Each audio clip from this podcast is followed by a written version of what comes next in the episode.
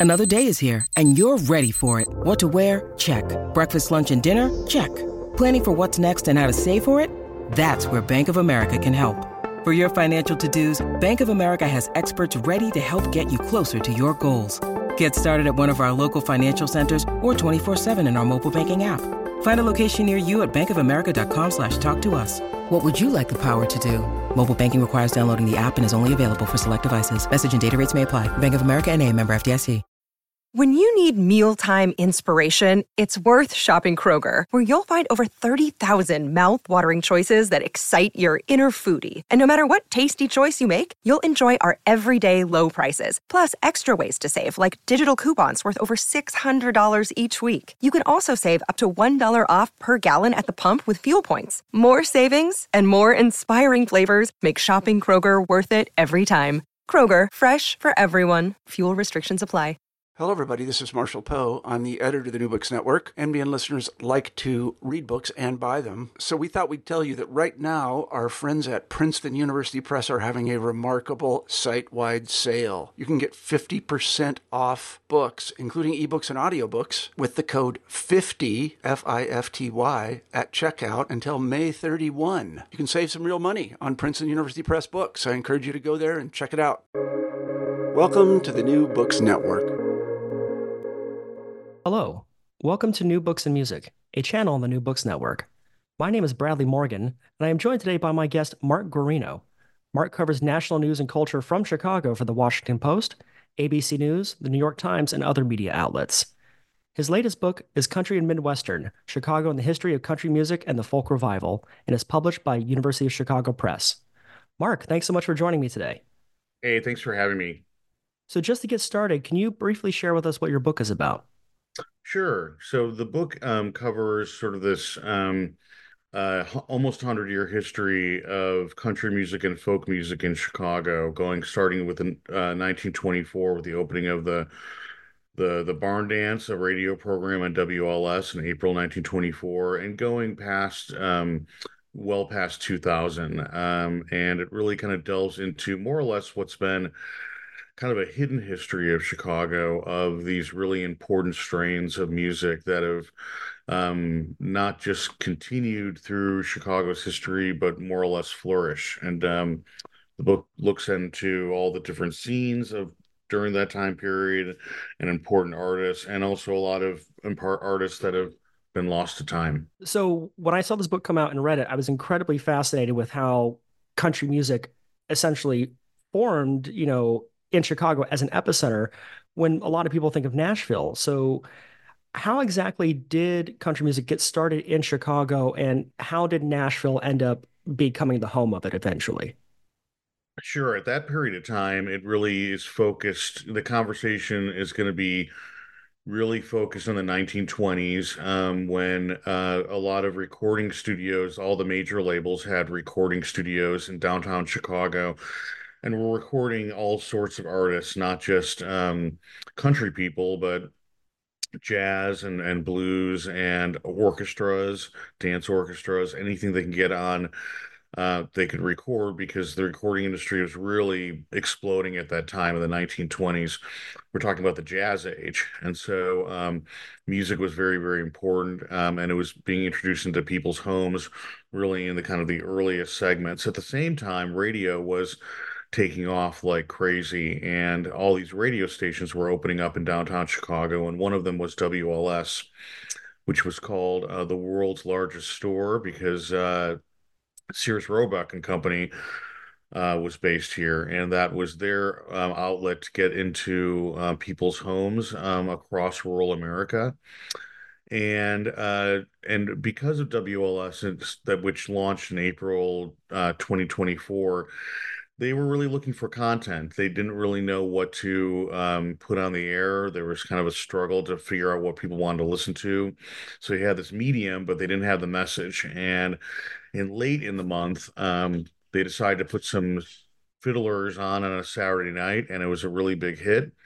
And what developed out of that was a program called The Barn Dance, which was a several hour long show on Saturday nights, which was really the first presentation of what would later be called country music. Um, it was music really from music and songs and performers from the Midland South who came to Chicago and brought their songs with them and brought their instruments and brought their stories with them.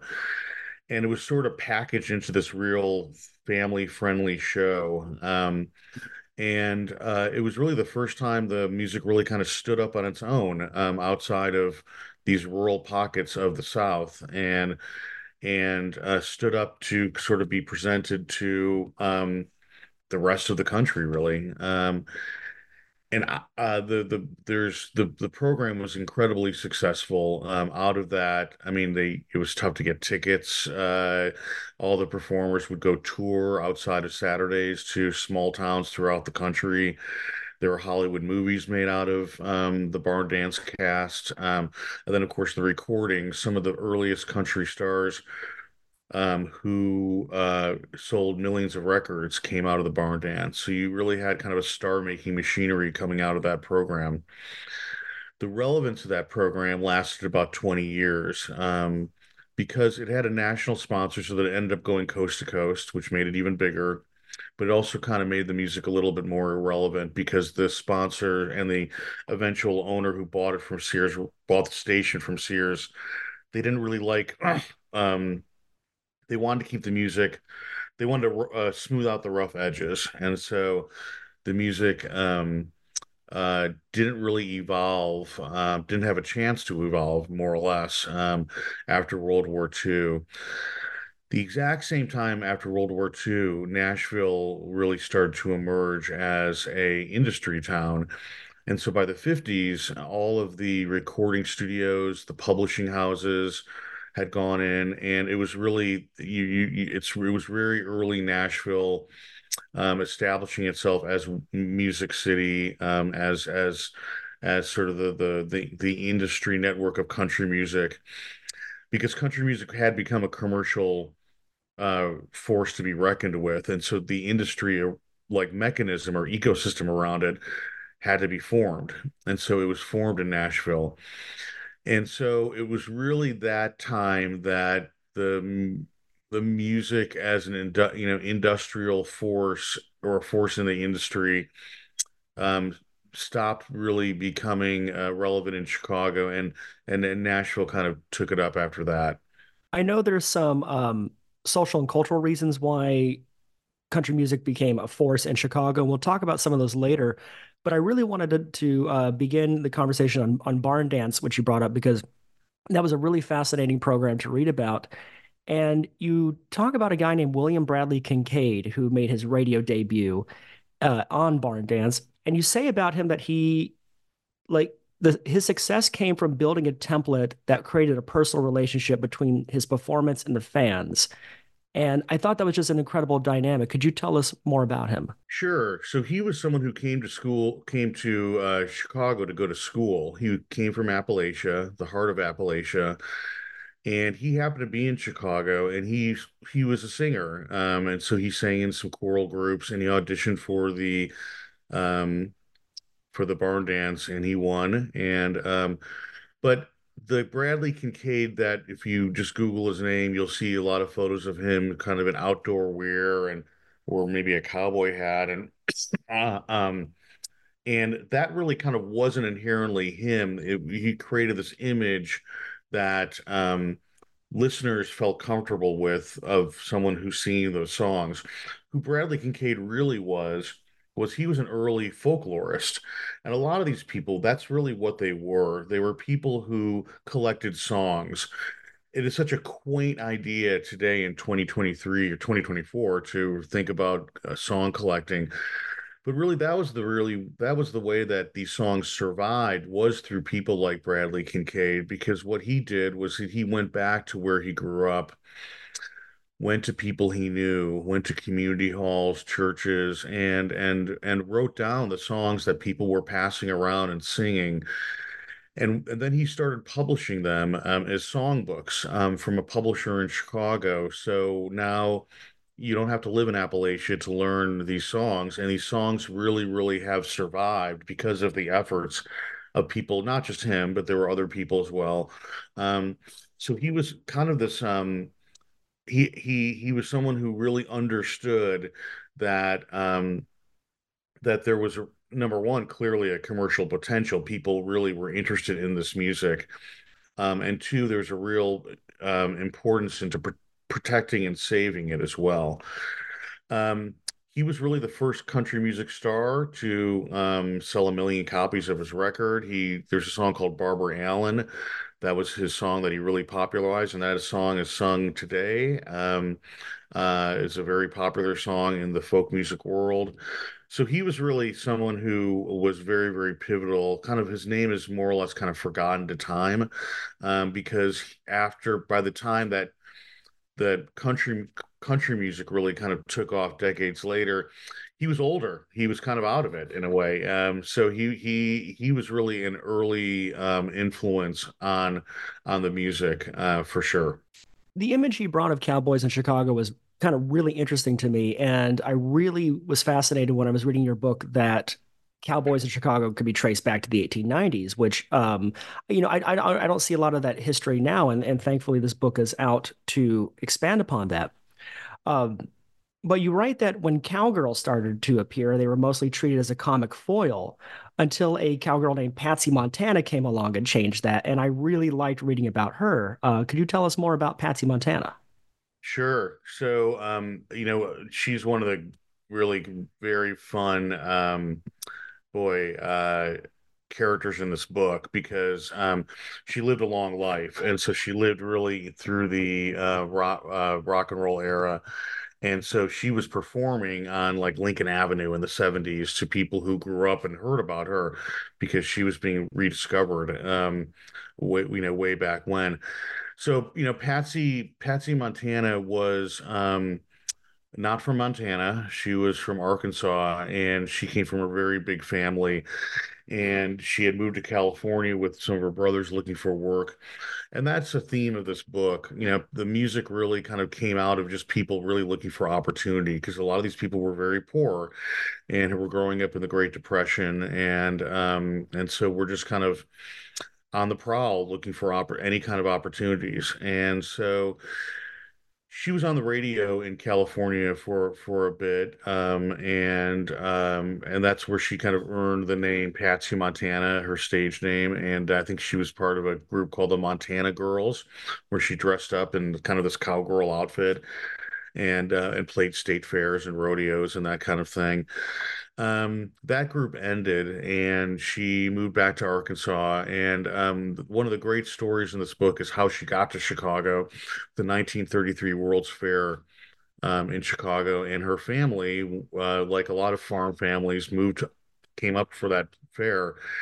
Um, to compete, and they competed into for a monster watermelon uh, contest. And so she and her brothers brought up this monster water watermelon uh, to get um, judged at the uh, World's Fair. But her mother had um, had written to the WLS and told them that her she felt her daughter really had talent and had already had some radio work in California, and so they told her to stop by the station to say hello. She did that and um, she auditioned and she stayed in Chicago and and she joined a group called the Prairie Ramblers. Um, and uh, so she was a woman within a context of a male group, but eventually she broke out of that. Um, she had a very powerful personality and uh, audiences really responded to her. Um, her song that that really kind of the reason we actually do remember her today is that she had a song called "I Want to Be a Cowboy Sweetheart," and um, and that song is um, she wrote the song and uh, which also is unique. So she was a songwriter and she is actually not really a love letter to a man talk even though the title suggests that. It's really about actually i i it's a love letter to wanting to be you know beneath the open skies to be free to be independent to be away from the city lights. And um it was uh uh that song has survived like barbara allen but in a more commercial sense. Um a lot of people recorded that song. And one of the oddities that when I was happened to be writing of this this book was that Cyndi Lauper had had recorded a country record during the time when I was writing it, and on that record was "I Want to Be a Cowboy Sweetheart." So I interviewed Cyndi Lauper, and um, and she talked about um, how that song was important because um, she never mentions the man in the story. And it kind of is this funny story about a very early funny story about um, a woman's independence and you know um, at a time where you just didn't find a lot of song material about that so um, she recorded a lot of other kind of hits and um, so she was really an early country music star among this group that i'd kind of talked about before that um, that kind of set the tone for artists who really kind of came much later. I really appreciate you sharing all that with me, and because it was a really fascinating opening and um, just incredible to learn about the these people and just the power of the songs they were writing. You mentioned Cyndi Lauper covering that, and it really speaks to not just the messaging, but just what makes a truly good song that transcends genres. And I just felt that was really, really, really great. Thank um, you. So with that, I just want to jump ahead a few decades because one thing I really enjoyed about your book was besides profiling the these artists and their songs, you talk a lot about the conditions in which you know they lived and worked in. And so jumping to the 1950s, there was an economic boom that had the consequence of displacing a lot of working poor, and there was a lot of urban renewal projects that continued to threaten their livelihoods.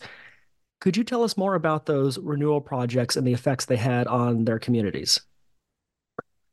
Sure. So the um, urban renewal was happening across the country in all big cities. Um, the kind of the automobile had uh, become, you know, the idea that people were now working downtown in giant office towers. That was a new thing, and so uh, cities were kind of transforming themselves to allow for something they never had before commuters and um and so you had to make way for all these cars that were commuting down highways were being built um, and people started and they wanted people to live in these downtowns as well. And so um, it, these cities were modernizing and for the kind of the, the new era very different from the world war ii area.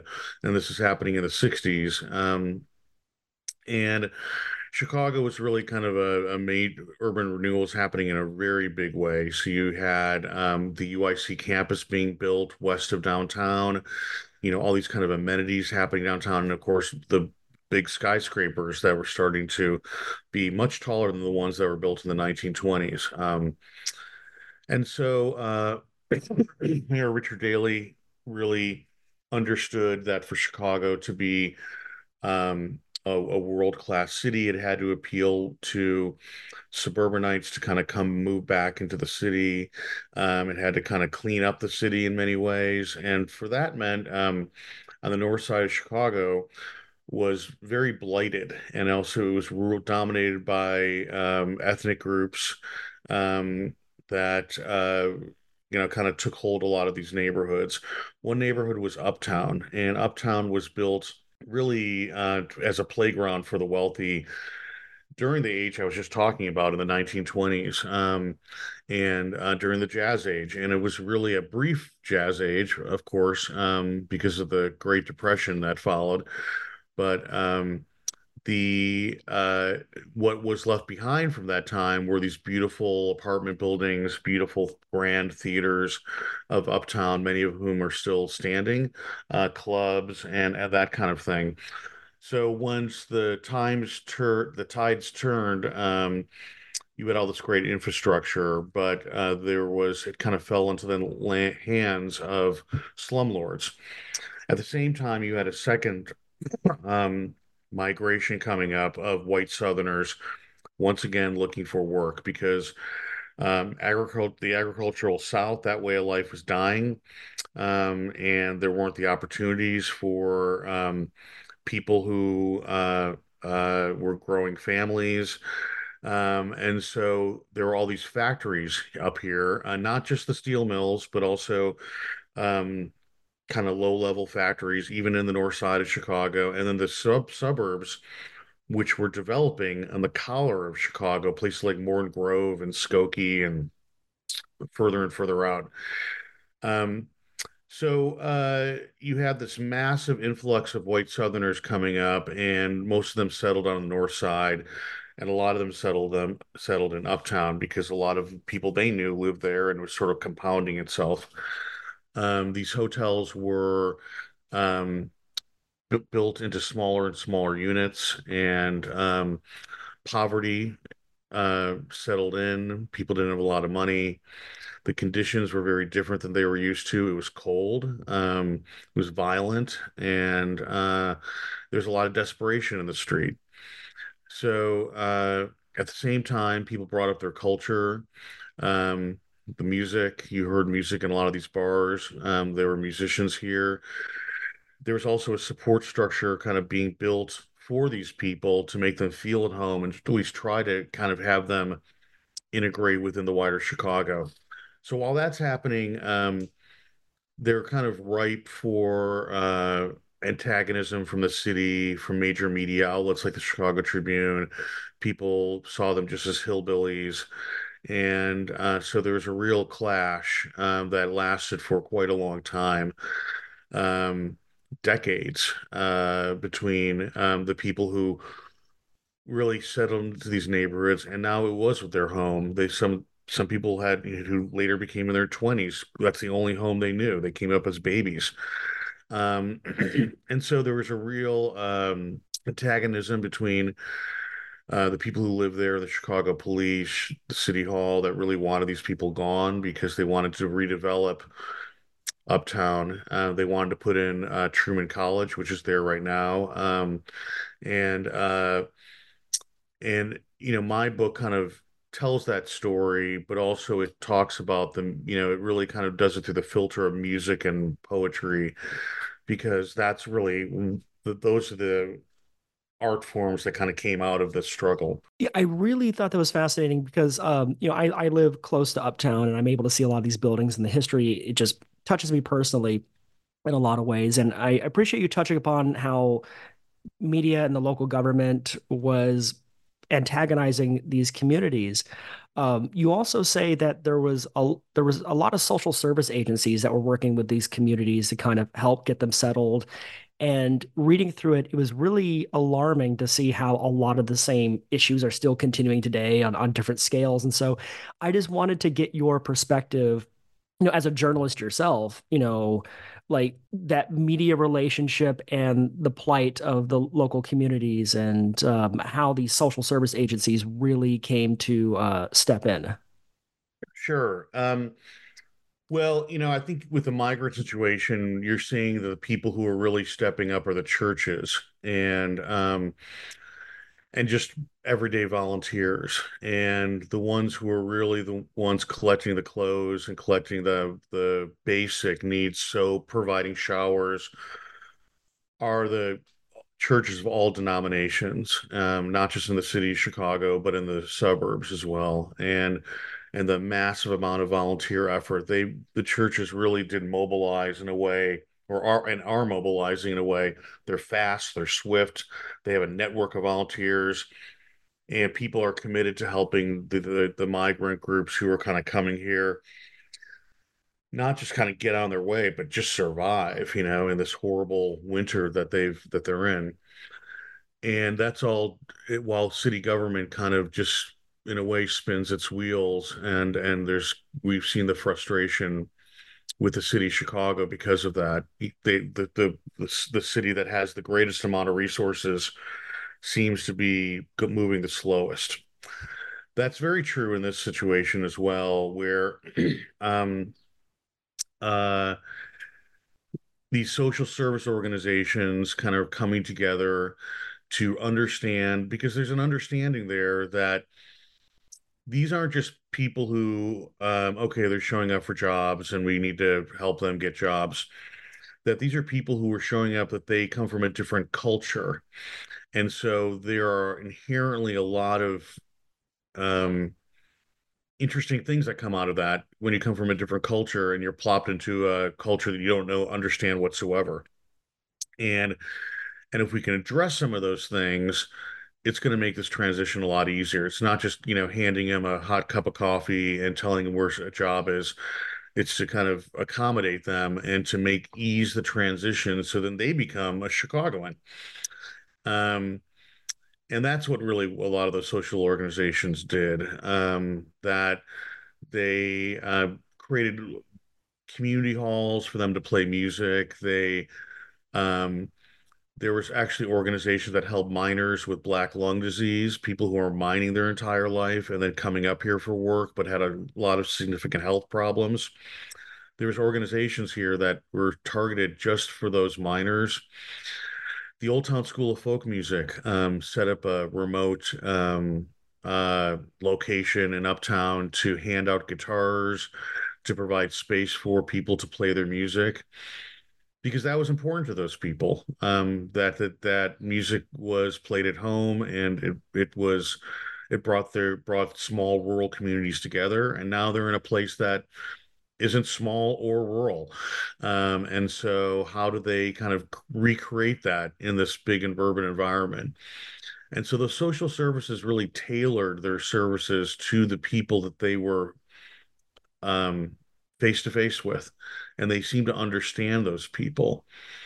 And I think that's similar to what, um, at least what I know of and have read and have been told of the more successful outreaches to the migrants is that you know they're reaching out to people who understand Spanish, who understand um, the journey that these people had made, like who they are behind who who they are behind their faces, and the, why you know and really kind of addressing why they're here and and their efforts and not judging them.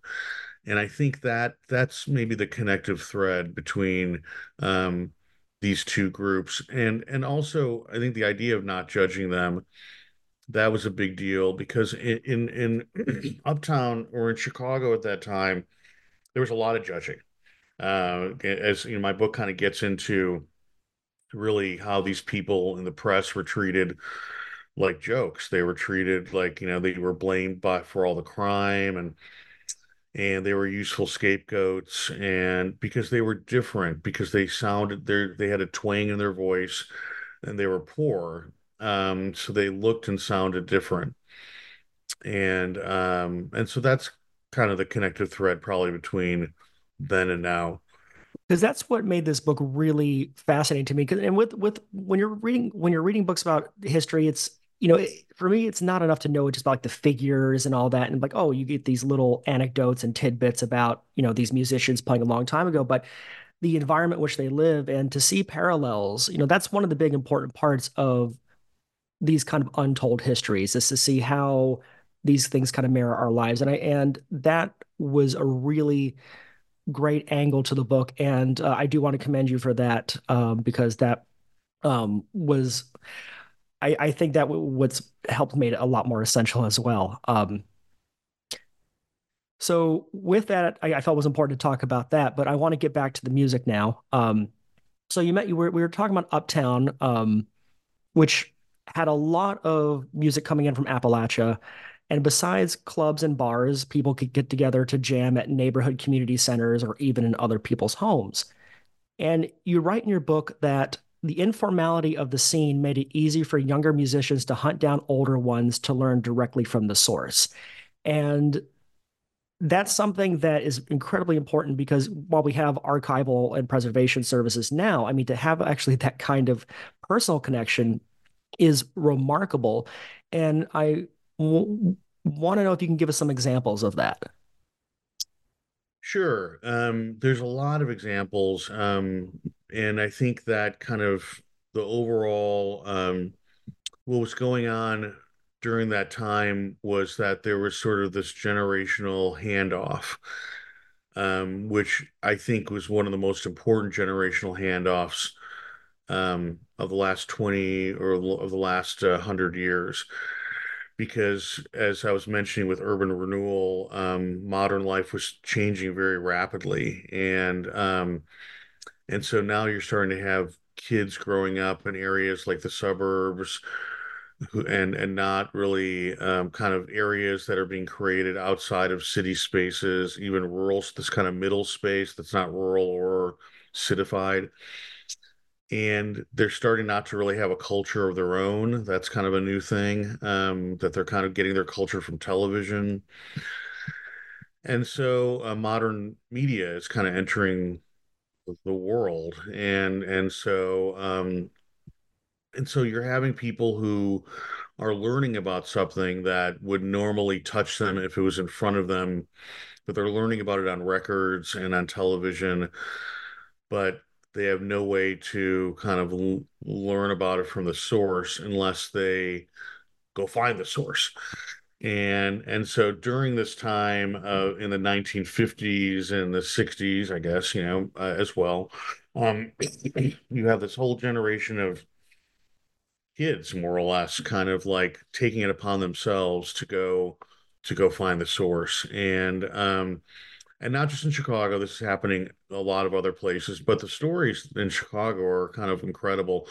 Um i mean in, in 1961 the university of chicago folk festival started in february. It's happening again this february. Um, and that was really one of the first folk festivals where you had college students interacting with musicians who had recorded decades earlier in the 20s or 30s and were just regular people. They just recorded music, but they, you know, were not recording stars because that concept wasn't really around. And so their music in the 1950s was being repackaged and resold to audiences and heard, and, and that music was heard for the first time. And so young people who were maybe not believe it or not, there were some young people who weren't really into rock and roll. Um, and so we're discovering kind of this old blues or bluegrass music, stream music, and getting really excited about it. They were jumping in cars and going down to the South and knocking on doors or corresponding with people who were down South to try to kind of bring them to Chicago to play this festival and that's kind of incredible. I mean, if you think about like college students today, are there going to be college students who are going to make that kind of effort to um, to really go into a place that they have no experience being, may not even be welcome, eh, completely it's like two aliens meeting on a distant planet you know it's it's so improbable and and I, I think it's you know it's easy for us now to jump in a car and go drive down somewhere in the south not a big deal. But back in 1960 it was a very big deal especially when you're creating creating crossing racial barriers as well if you add even throw that in the mix. And so these were very very adventuresome people um, who were doing that on both sides because you had someone kind of a farmers working in her house and I knock on the door and there's two University of Chicago students there. Really excited to meet them. Um, uh, and so and not only excited to meet them wanting to bring them up to this to Chicago for the first time. And so that is really kind of a beautiful those stories are really really beautiful in that way and I think can't be ever replicated again. Um, within Chicago, there's a lot of stories like that too, because you had a lot of um, musicians who were still alive today, who are um, older musicians who have been playing bluegrass music their entire life. But we're growing up in the kind of suburbs of Chicago, and we're learning the music. They, you know, the the I, the song, the sound of the banjo through um, uh, uh, through television and film soundtracks really caught their ear. And so some of them went to Uptown because that's where there were Southerners playing banjo on the street or in bars. And they went and go went and found those people just to go hang out with them and to kind of learn from them. Sometimes it was for like it wasn't necessarily just for like teach me that chord. it was sometimes it was just I want to be like, wow, you're very different than my dad's friends. Uh, I want to hang out with you and find out what what is this whole world about. It's pretty it's pretty exciting. Um, and so there was a lot of that going on. The the other well, one of the great stories in the book um, there's a fantastic mandolin player in Chicago called Don Stiernberg, and I encourage anyone listening to go search him up. He performs quite often. He's a master as a musician at his instrument, and um, he's also really funny. And Don was a teenager growing up, I believe, in Wauconda, Illinois, and he um, really uh, loved um, at the time uh, Homer and Jethro, and Homer and Jethro were kind of a comedy country group. Uh, Jethro Burns played mandolin, and um, but these guys were global stars. They played. They were on the Tonight Show. They played for U.S. presidents. They played Europe. Hank Williams last night on Earth. They were on the bill with Hank Williams, although he didn't show up. And um, and by by by the time that Don was uh, in a, a teenager, um, uh, Homer had died and Jethro had moved to Chicago because he had married a woman here and was living in Evanston. And his mother had heard that and said, Why don't you take some class? You know, you, you seem bored. Why don't you go learn from this? I heard that this guy, Jethro Burns, is in town. And uh, Don uh, couldn't believe that Jethro Burns, this major star, was living in like not far from him. And so he started taking lessons from Jethro Burns in his basement. And eventually, a lot of kids his age started taking lessons from Jethro Burns in his basement. And it was like this God had kind of all of a sudden dropped in their laps. And through one person, Jethro Burns, he influenced an entire generation of Chicago bluegrass people who are still playing today because he taught them all. Um, in his in his basement, and um, and then eventually um, in the seventies, um, Jethro started performing with these people. He had a kind of a second life. The last ten years of his life, I think he died of pancreatic cancer. He started he started performing again. The first time he'd ever performed outside of his former musical partner and and he had this kind of revival of interest in him and uh, toured and recorded prolific you know had a prolific recording career just in those 10 years. And and i think that's sort of like a real excitement about the music is a really beautiful thing but i think what caps it really is that it was the um, coming together of these two very different generations and again, I think about like, yeah, you do see that sort of mentorship in the classical music world, and you you know you do see that kind of thing. It's more formalized. This was not that formalized. This was just somebody saying, "I want to meet this person, and I want to just see what they can." I just I I love this music, and and then kind of the love went back uh, from him, and and I think that is something that I can't really see something in today's world that really I think generations are so split apart by media and and people don't really kind of connect in that way, in that really organic way anymore. And so that those stories to me are the most touching in the book. I absolutely agree. And you know, it's great to hear you bring up the the folk festival at the University of Chicago because Besides country music, Chicago also has a rich folk music tradition as well. And there's two clubs I want to talk about. One still in operation, but one no longer. And it's the, the Gate of Horn, which you uh, say, uh, which was an influential folk, folk club that you write that the coastal elite scenes like Greenwich Village started to take notice. And you say about the Gate of Horn that while the club did not explicitly intend to integrate, its programming was often pioneering. And that that was really striking to read. So could you tell us more about the story behind the Gate of Horn and who could you see perform there?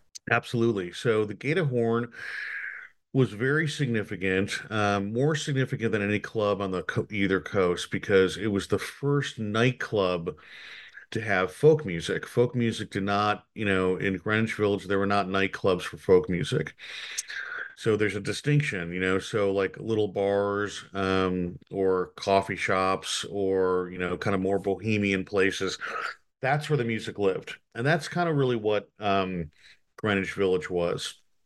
Um, so nightclubs were kind of more adult places uh, it's where people kind of dressed up they went out for you know drinks after work they, people went for dates and they went to go hear so it was similar to it. It was more or less like a jazz club, and the Gate of Horn was located near jazz clubs. Chicago had this great flourishing, you know, nightclub scene at that time in the 1950s where all the every jazz great you could think and comedian of the time was playing and that was kind of part of that um like revitalization of Chicago's downtown now you have all these people living downtown working downtown skyscrapers and now you have all this entertainment downtown where they can go and have big steaks and cocktails and and go and go hear, uh, you know go see Joan Rivers, that kind of thing. So the Gate of Horn was a club that was built in that kind of in that context.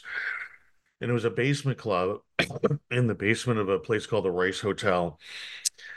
And the origin really was, I mean, I think it's it wouldn't have existed. sort of a purely Chicago creation. Um, the person behind it was a fellow named um, Albert Grossman, who was a very young man at the time, but was a very big, burly young man. He looked about 20 years older than than what he was. He was very giant, and he was later called the Bear.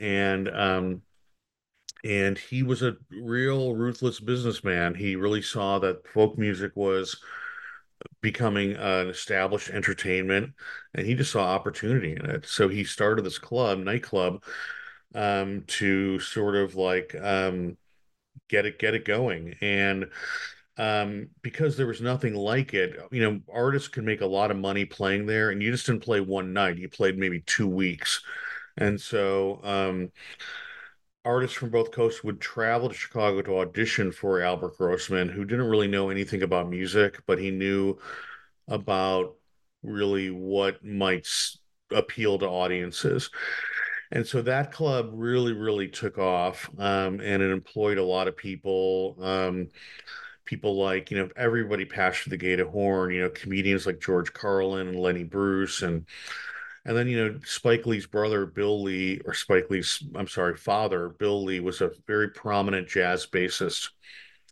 And he was the house bassist for the Gate of Horn, um, and, and lived here for quite a while um, every prominent folk performer on their way up Joan Baez, Judy Collins, um, Peggy Seeger, Odetta recorded a live record at the Gate of Horn. Um, so a couple live records kind of came out of that as well. Um, Albert Grossman only owned it for a couple of years, very briefly, and sold it. And the gate, when when you meet sort of some old timers in Chicago and they mention the Gate of Horn, they're probably referring to the Gate of Horn. The name kept moving to different locations through different owners, but that original Gate of Horn was the one that had the most um, had really had the most influence. And Albert Grossman went on. The reason he left was that he became um, he really established the um, blueprint for the modern rock and roll manager, and so he um, rock and roll was really, you know, so he's the Gate of Horn opened in 1956, I believe. Um, and he was ahead of the curve of the rock and roll revolution to come in the 60s. And he ended up, he had created Peter, Paul, and Mary. That was a group he put together, and that was incredibly successful. And he ended up managing people like Bob Dylan and the Doors and uh, uh, Janis Joplin, famously, and the band. Um, and so he went you know that was his next you know uh, phase of life of what she's probably most known for so the other folk music landmark in chicago is the old town school of folk music which is not only the first folk music school in the US, but it's still the oldest in operation, and I will say probably the best venue in the city. so earlier we were talking about how jams at people's houses were one way that you could see country music. And you write in your book that these living room sessions created the blueprint for the way classes are conducted are conducted at Old Town still even today. Uh, so could you tell us more about about the school and that that tradition of those jams and how it still influences their mission? Sure. So the folk, the Old Town School of Folk Music came out of what we call the folk revival, and that's kind of I've been describing it more or less in the fifties. There was just a revival of interest in um, music that had been recorded decades earlier and excuse me um and really driven by young people who were very excited by it um, and we're kind of rejecting rock and roll that's sort of a generalization but that's more or less really the kind of the overview of it um, and um, the Old Town came together because of the three founders had met at the Gate of Horn. And again, you know, you think about clubs as um, businesses, but clubs are also kind of incubators for music as well and places for people to hang out and meet and create something new. And that's definitely the case with the Gate of Horn and the founders of the Old Town School. They they met there and they one was the house guitarist of the Old Town School, another was just a fan in the audience, and the third was Win Stracke, who had a long career before this moment as a singer in Chicago and, was, and an early television performer, and um, and he he was an established um, name in Chicago. And so they decided to kind of start um, doing these classes in uh, the fans' house. This woman named Dawn Greening, who lived in Oak Park, Illinois, and um, in her living room. And eventually, Win Stracke found a space in a the second floor of a union building um, on North Avenue in Old Town. And so it really moved quickly, and um, it opened in 1957, um, really a year after the Gate of Horn opened.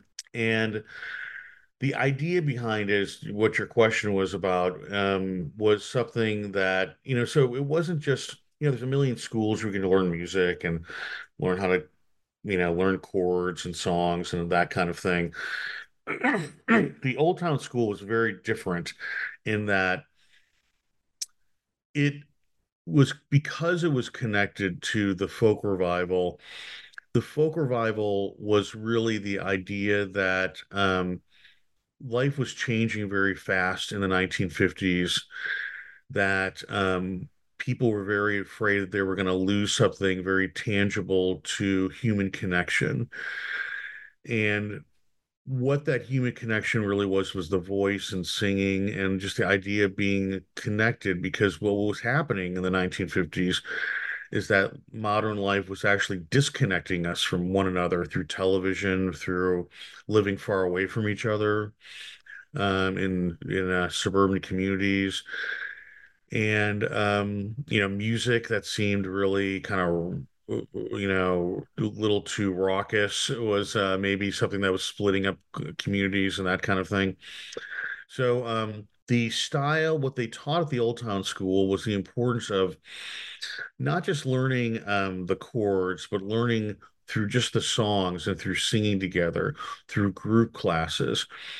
Up to that point, if you wanted to learn a gu- guitar um, or any sort of instrument, you went to a conservatory and you sat in a room with somebody who was a master and and they went back and forth and they taught you.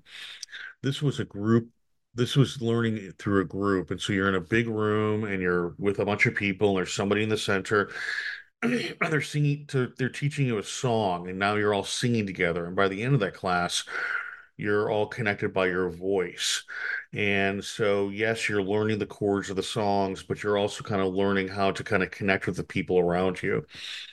And that was really kind of the core of the the folk revival. It was about community uh, it was about music, but it was about building communities through music, and um, and that was very unique for um, that that that was that's really the that's the separator from um, from any other kind of music school that started before started since. Thanks so much for covering that folk history with me because you know the fact that it's still very much thriving is is important and um, I really liked hearing the, those stories.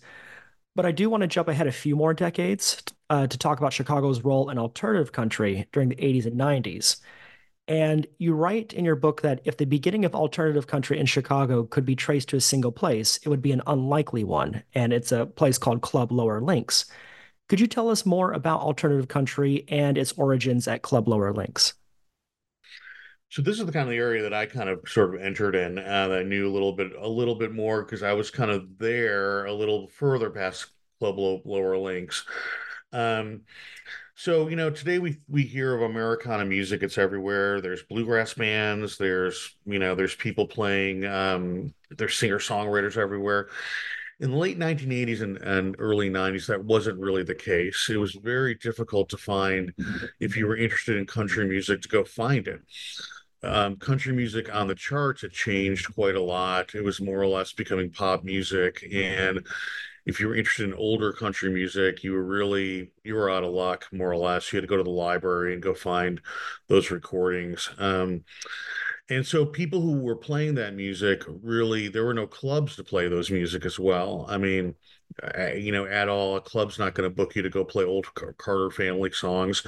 There are punk rock clubs around, and um, their uh, art galleries were maybe more receptive. And so Club Lower Links was a woman owned club and had art happenings there. Uh, artists from the School of the Art Institute. They had, um, you know, all sorts of, you know, they were they had open ears, and the the owner really loved country music, and so she there was a group in the downtown loop called the Sundowners, three men who played. Um, uh, country music five nights a week to tourists. She would book them in uh, Club Lower Link sometimes, and so here they were playing to like punk rock weirdos, you know, with um, you know, performance artists, and so kind of going back to what I was mentioning earlier, this like weird culture of gen- cult clash of generations that was happening in uh, Club Lower Links, and um, so you it was an alternative space, really what we would call today an alternative space for the music. And and they really kind of held it down for a while. Um, alternative country really kind of grew out of that um, because it really was an alternative music. It was an underground music.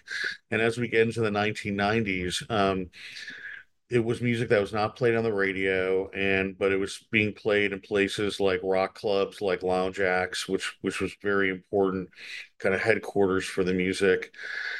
And um, what was really interesting to me was that at the time um, alternative music was being called like commercial rock bands like the smashing pumpkins and liz phair and all these very famous bands that were coming out of that alternative revolution in the 90s but the real alternative in Chicago was this kind of like incredibly healthy community that was bubbling up from the bottom um, of all these bands that were kind of reconnecting to country music because the themes of country music um, really were very working class. And and that really resonated to kind of working class kids who who kind of grew up on like FM rock in the 1970s um, and so they were, to them, this music was completely brand new, but they thought it, they really felt more attuned to it because of the themes of the music really um, resonated with them and their audiences.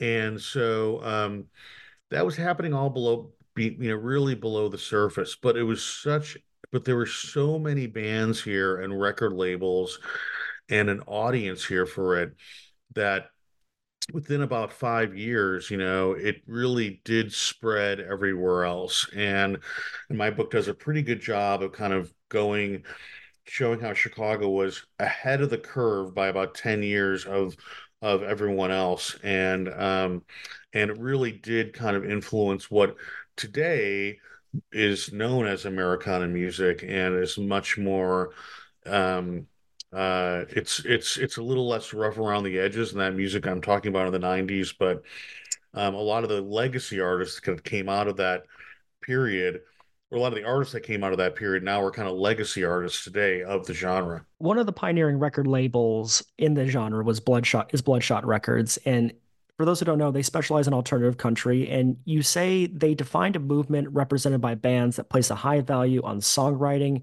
irreverent attitudes, and exciting live shows.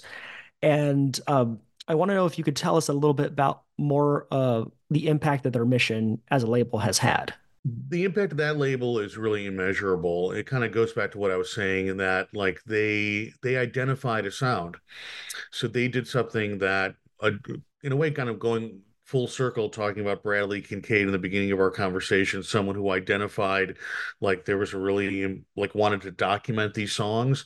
Bloodshot wanted to document what they were seeing happening organically in Chicago. And so they identified it and they called it something. I mean, they did call it um, Insurgent Country. And um, and that helped really an audience see it as well. And they started going to South by Southwest and having these parties. South by Southwest is this major industry music industry conference, but they would have parties that were kind of off the like that were unofficial parties um, uh, of the conference in the back of art galleries and showcasing their bands. And those parties were more popular than what was going on at the conference over a couple of years. If you really want to know where it was going, you went to you went to the Bloodshot parties. Um, and so Bloodshot really identified a sound that was exciting, that was new, that had these incredible artists that were like mind-blowing artists that were that were just coming up. And so they captured it and um and then but they couldn't hold on to it for too long because uh there was a lot of money to be made. A lot of other record labels started with bigger budgets started and and stole away a lot of those artists um and a lot of those artists kind of became um again kind of legacy artists of today. So they were really the first one to not just kind of demean the music but said no that's country music that you, they may not look like you know a country band or a country artist on country radio today but those are legitimate country artists and they need to be reckoned with and they, they were really the first ones to do that you know it's amazing how we're still having this identity talk about what exactly is country music as you know it, the changes that are going through the industry while also them still kind of like consolidating themselves uh, in this particular image is is really kind of fascinating. Um, and so it's it's important that we have labels like Bloodshot continuing today, you know, to uh, continuously redefine it. Um, there's one more venue I want to ask about, and you'd mentioned Lounge Ax, um, which after they closed during the mid '90s, there was a need for a new club, and that would end up being the Hideout, which is still open today. Could you tell us about how the Hideout has carried Chicago's uh, country and folk traditions into the 21st century? Sure um, so the owners of the hideout, there's four of them, and they kind of came out of that scene in the 90s. So they understood so that it wasn't alien to them. They they saw themselves literally as sort of this transitioning of creating sort of a safe space for what Lounge Ax kind of had created.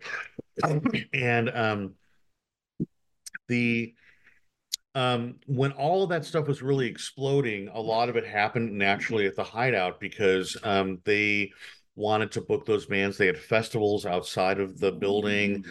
They um, it became a place where other musicians went to watch other musicians. So a lot of collaborations kind of organically happened out of it.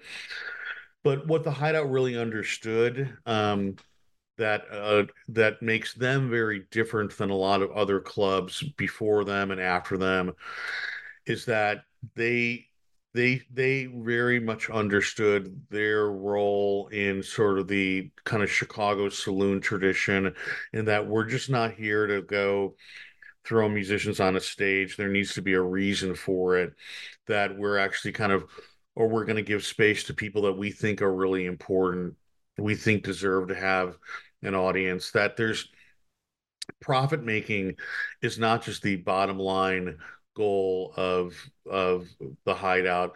Um if a profit's being made that's great but also but it's really more about kind of showcasing artists. And in a way that's kind of like they're kind of this like they're they're sort of this like realm between um uh, an art gallery and and a and a and a business and a and a bar business in that they are really trying to sort of um, really make a statement with what's on what's on their stage and not just basically throw whoever cover bands or whatever up on their stage that they're trying to make it much more intentional. And that really even though it sounds very naive that's very very important for any sort of scene to grow and to nurture because you need gatekeepers like that who really kind of create these spaces that um, where artists feel very free to experiment without being thrown off stage. And and um and that's why a lot of artists kind of feel like that's kind of been their hometown club because they're allowed to do that. And and and there's not a lot of places um, that really offer that creative freedom. And i think that's incredibly important. And I, and I don't see it as naive at, at all because we do need those communities as they you know continue to get smaller due to algorithms and how people consume media these days. And so, um, you know, with that, go support your local clubs. Um, so um, I just had a couple more questions to to to go through here. Now we've covered the history, and and really really thank you for that. Um, what do you see for the future of country and folk music in Chicago? Well, um, it seems pretty. It seems right now there's a great, there's a real healthy singer songwriter scene going on now, and that really there hadn't been one for quite a long time. And so there's songwriter nights. There's some really very good songwriters out playing. Um, and so that's very, very healthy. I mean, Chicago is not an industry town but the industry's gone away in many ways. And so the music industry is more irrelevant than it's ever been. Artists are self releasing their stuff or doing interesting partnerships. And so the idea of going to get, you know, a, a record deal with Sony Records, it's kind of gone away. And so it actually makes living in a place like Chicago much more um, desirable because you don't necessarily need that machinery as much anymore. So I'm seeing that there's this great singer-songwriter scene. There's a there's a real flourishing um, kind of country dance scene. Um, a lot of bands that kind of um, get up there and do um, kind of classic covers, whether they're doing in sort of a square dance setting or just kind of like a honky tonk setting, a rockin' band. There's a lot of those bands. Um, and so there's certainly um, not uh, lacking. There's really nothing lacking. I would like to see more. Um, you know, I there's a lot of covers going on. It would be great to see more original artists doing original songs in that realm. And I think the one thing about the alternative country scene in the 90s, which was great, was that it, the emphasis really was on original music. Um, there were bands that dressed up in Western shirts and wore cowboy hats and played a lot of old songs, and for sure. But over time, those bands really dropped off and faded away. The bands, the artists that really survived out of that movement were the ones that developed their own voice. And um, and that's what made that scene great. Um, today, there definitely, as I mentioned, there's some really great singer songwriters. It would be really great to see more of like original voices within that realm. Um, but if you want to go and um, you know, if you want to go dance and go hear a lot of great covers, there's you can almost go seven nights a week. There's those bands are out there and getting a ton of work. And besides just the bands and and the and the music venues and the record labels, there's other like really interesting ways in which we could we're seeing that uh, country and folk scene in Chicago. I really love seeing the uh, square dancers in the Pride Parade. You know, going down the street and uh, dancing to like Whitney Houston. It's really fantastic, and it shows that you know, there's an inclusivity element there to a genre that I think has been largely misunderstood by those who don't particularly listen to it. And so seeing that kind of cultural osmosis in a way, blending with other communities, I think really speaks to how we can see those music scenes uh, thrive and expand in different ways. Yeah. Yeah, yeah. No, I, I I hear what you're saying.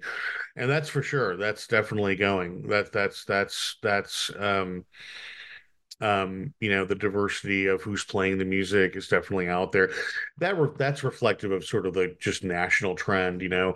I mean really as i mentioned kind of americana music is sort of this thing that's the label that's being uh that's the genre label i think now that's being used um outside of just kind of commercial country music that's on commercial radio. Um that's really everywhere. That's a that's a mainstream music now, and uh, and I find that so interesting. That, but at the same time, you know, I always warn that sometimes that you know the music could get um, a little boring once it becomes so big and it becomes such everyone's doing it and everyone wants to dress up like they're Kitty Wells and Hank Williams in 1950 um, that the music could um, you know, it, it, maybe it's time then for another alternative scene to kind of kick its butt because um, um, it could get just as kind of, you know, feel a little, feel a little, um, you know, uh, routine after a while. So, with that in mind, if someone were to start exploring Chicago country and folk, and where would you recommend they begin? Well, you know, we talked about the Hideout. That's a great place, and they have a great event every year called A Day in Our Country, which has like a long day festival that has a lot of these bands. But those bands play there all the time. Um, go to a place like Fitzgerald's. That's a really good place for a lot of singer songwriters.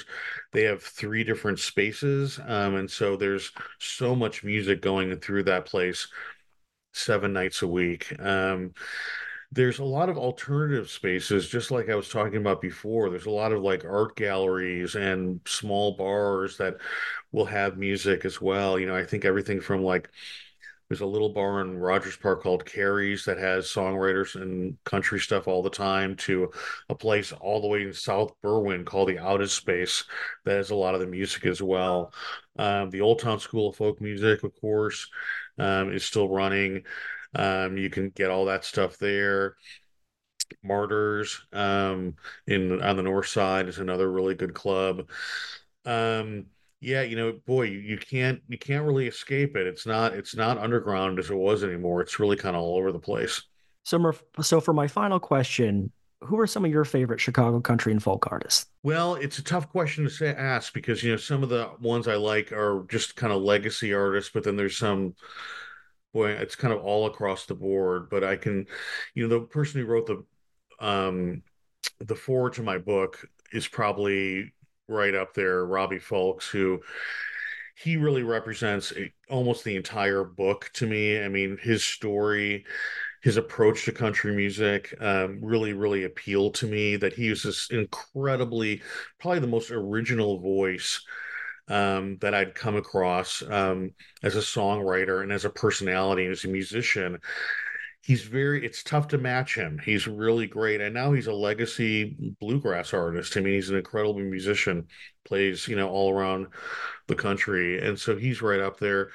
I mean of course Jon Langford really i get into the book very extensively about him. This kind of scene kind of swirled around him because he became this connector of bringing people together and forming a million different bands. Um, very, which was very important back in the '90s. Um, that he was somebody who brought people together.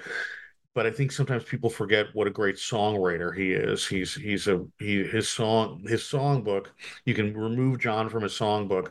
Those songs are really amazing songs. Um, you know, um, the let's see boy, there's people like Nora O'Connor, who I think is a really great songwriter, and she was in a band that was very important called the Blacks with Danny Black, um, who's starting to write songs again, and he's kind of coming around.